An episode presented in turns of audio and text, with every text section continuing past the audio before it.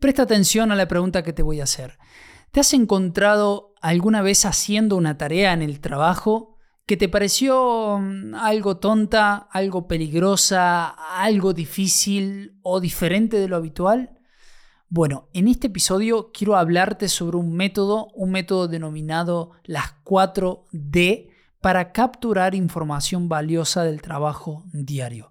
La idea es que al conocer estas situaciones que no tienen sentido, los peligros, las tareas difíciles y las señales débiles de cambio en el sistema, podamos mejorar continuamente y transformar el trabajo.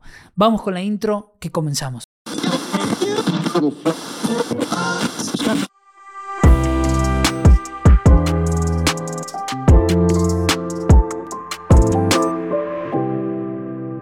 Buenas a todos, soy Sergio, tu anfitrión, y esto es ErgoHop, comprender el trabajo para transformarlo. Bueno, en el episodio del día de hoy quiero traerte, quiero compartir contigo un método, un método que no es mío, es un método que sirve para capturar la información del trabajo exitoso. Es un método creado por Jeffrey Leff. Espero haberlo pronunciado bien. Es todo un desafío para mí. Y si no, en cualquier caso van a tener toda la referencia seguramente en el pie del episodio para que vayan a aprender y conocer un poco más sobre el trabajo de este líder en opinión. Este método él lo ha llamado el método de las 4D porque son cuatro palabras en inglés. Así que la idea es que podamos desglosar estas cuatro palabras para darle un poco más sentido a este método. La primera letra D es dumb, significa tonto. Básicamente el lema es dinos cuando algo te parece tonto. En esta primera D lo que intentamos es comprender cómo las personas dan sentido a su trabajo. La idea es que nosotros podamos entender o necesitamos básicamente conocer esas situaciones, esas tareas, esos procesos que no tienen sentido o que son tontas para ese trabajador desde su punto de vista, desde su narrativa. Entonces, la primera D es dumb y básicamente significa tonto. Dime algo que te parece tonto. La segunda letra D es dangerous. Esto es peligroso. Básicamente el lema es dinos cuando algo te parezca peligroso. En esta segunda D, lo que vamos a intentar es descubrir la percepción del peligro, por supuesto, según el trabajador. Si bien es importante la, perspectiva como vos, como, gerente de seguridad y, y líder operativo, esta mirada a veces, su mirada a veces carece de cómo los peligros pueden interactuar en ese desorden del trabajo real y aumentar exponencialmente el peligro. Entonces, para tener una mirada más íntegra, podemos permitirle al trabajador que nos diga eso que a él le parece peligroso. ¿sí? Esa es la segunda letra D. Vamos con la tercera letra D, que es difficult. Básicamente es difícil. Quiero que me digas cuando algo parece particularmente difícil de hacer bien. En la tercera D se trata de que nosotros podamos identificar tareas y procesos que son inusuales o difíciles para el trabajador. La dificultad de una tarea puede ser tranquilamente una señal importante de que la tarea que se está realizando se hace de forma incorrecta o de que algo anda mal en otra parte del sistema.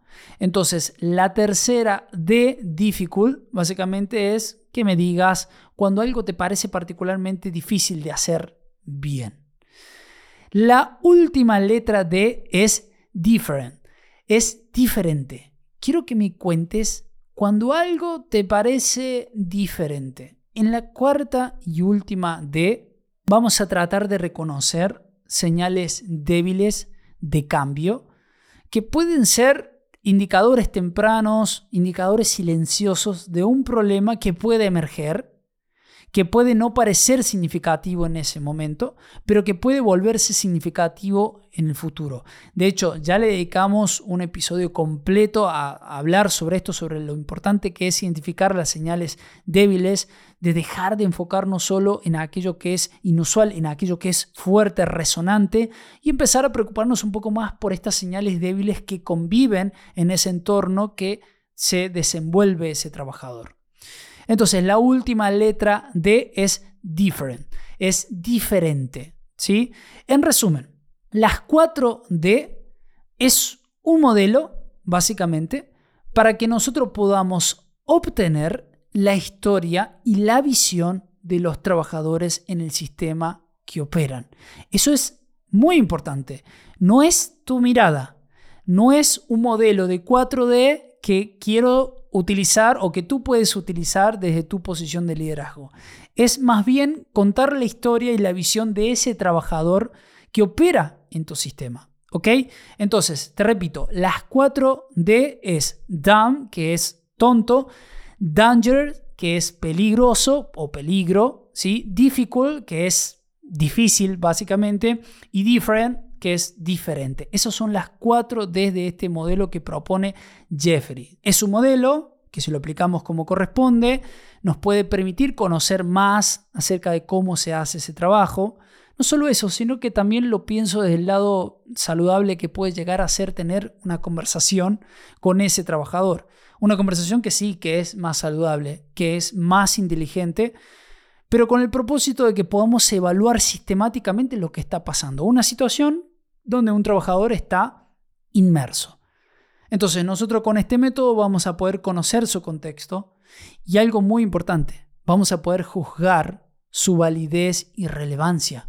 Porque si nosotros carecemos de contexto y culpamos a esa persona sin entender lo que ese trabajador o las batallas que tiene ese trabajador, vamos a juzgar de una manera que no soluciona absolutamente nada. Quiero que comprendas las razones detrás de las decisiones de los trabajadores, que de alguna manera entiendas y justifiques lo que ese trabajador está haciendo. Entonces, la pregunta que te traigo hoy para ti, para que puedas contestar en esa cajita que vas a encontrar seguramente acompañando este episodio, quiero preguntarte lo siguiente.